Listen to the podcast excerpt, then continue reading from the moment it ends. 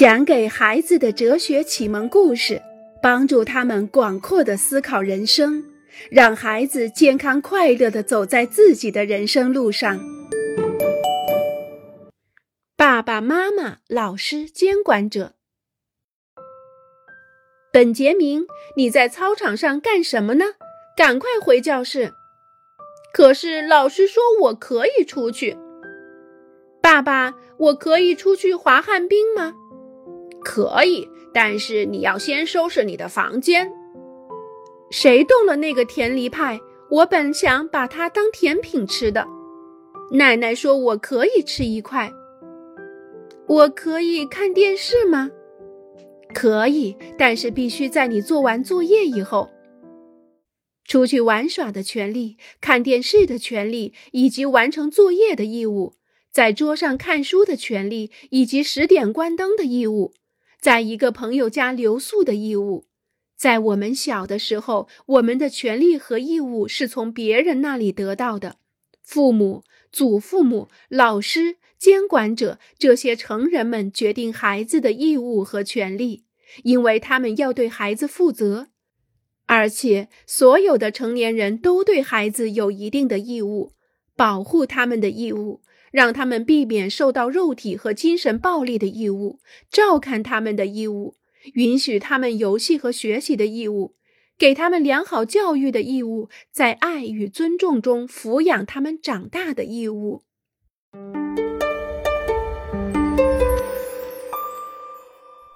谁给你了这个权利？爸爸，是谁给了你穿短裤的权利？爸爸瞪大了眼睛，他在想：为什么拉斐尔会向他提出这样的问题？拉斐尔问爸爸这个问题，是因为今天他自己不可以穿短裤。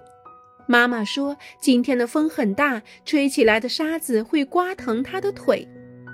没有人给了我这个权利，爸爸回答说：“我自己决定我今天穿什么。”晚上。爸爸在填写报税单的时候，不停地发着牢骚。爸爸，谁这么坏，强迫你做这件事情？拉斐尔问道。爸爸放下笔，微笑着看着他。宝贝儿，谁也没有强迫爸爸做这些，但是法律规定，所有工作的人都必须填写这些报税表格。在很长一段时间内，人们与拉斐尔一样，认为在所有人之上存在着一个更高级的生物，是他来分配所有的权利和义务。比如那些掌握着人民生杀大权的独裁者，比如那些自己制定法律的有无限权力的国王，比如那些试图让人们相信这个世界是由神来主宰的宗教领袖。对于这些独自一人去决定他人权利和义务的人，我们把他们称为暴君或专制独裁者。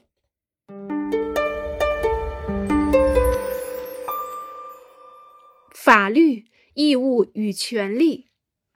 开车的时候，我应该系上安全带。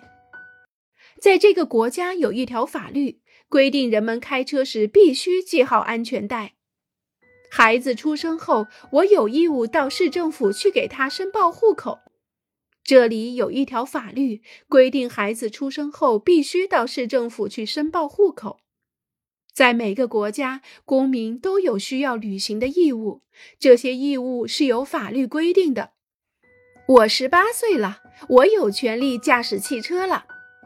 有一条法律允许我开车，这条法律赋予我开车的权利。这里人们有权利吸烟，那里人们有权利停车。现在我有选举权了，等等。有一些法律允许人们在这里吸烟，在那里停车，在选举中投票。在每个国家，公民都拥有权利，这些权利也是由法律赋予的。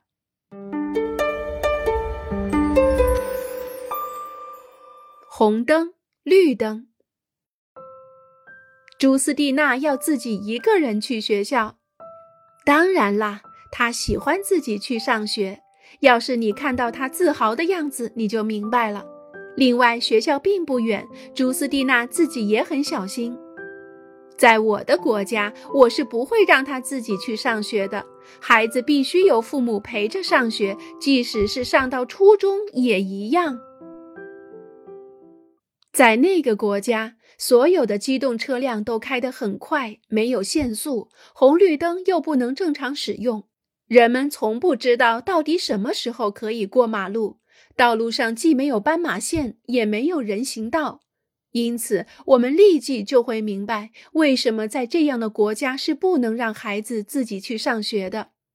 然而，在朱斯蒂娜的国家存在着一些规定，朱斯蒂娜也清楚这些规定。比如，过马路要走斑马线，如果是绿灯，他有权过马路，因为机动车必须停下；如果是红灯，他应该等着，因为机动车有权通过。他必须在人行道上，而不是车道上行走。汽车和摩托车没有权利在人行道上行驶，等等。这样，我们就会明白为什么朱斯蒂娜可以自己去上学。这一切都归功于他所享有的权利和义务，以及那些机动车车主的权利和义务。如果其他人没有任何义务，那么我们就没有任何权利。如果我没有任何权利，那我也就没有任何自由。总而言之，我们可以这样说：权利和义务是我们自由的守护者。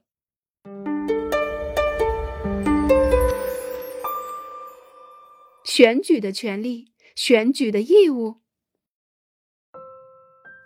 第一轮选举，你会投谁的票？阿尔弗雷德问洛朗斯。我才不会去投票，第一轮和第二轮都不去。真的吗？难道你还不到十八岁，还没有选举权？我当然有选举权，但是我不想去选。这有点过分吧？你没有去尽一个公民的义务。阿尔弗雷德批评他：“我的义务？什么义务？选举又不是一项义务。你在胡说八道些什么呀？”洛朗斯反驳说：“阿尔弗雷德非常了解自己国家的法律，他知道洛朗斯有他的理由。在这里，法律不强迫任何人去选举。尽管如此，阿尔弗雷德还是认为选举是一项义务。这个阿尔弗雷德所讲的义务没有写在法律条文中，而是写在他的心里。阿尔弗雷德认为，大家都应该像他一样。”把参加选举当做一项义务，也许有一天他们国家会调整法律，把选举也变成一项义务。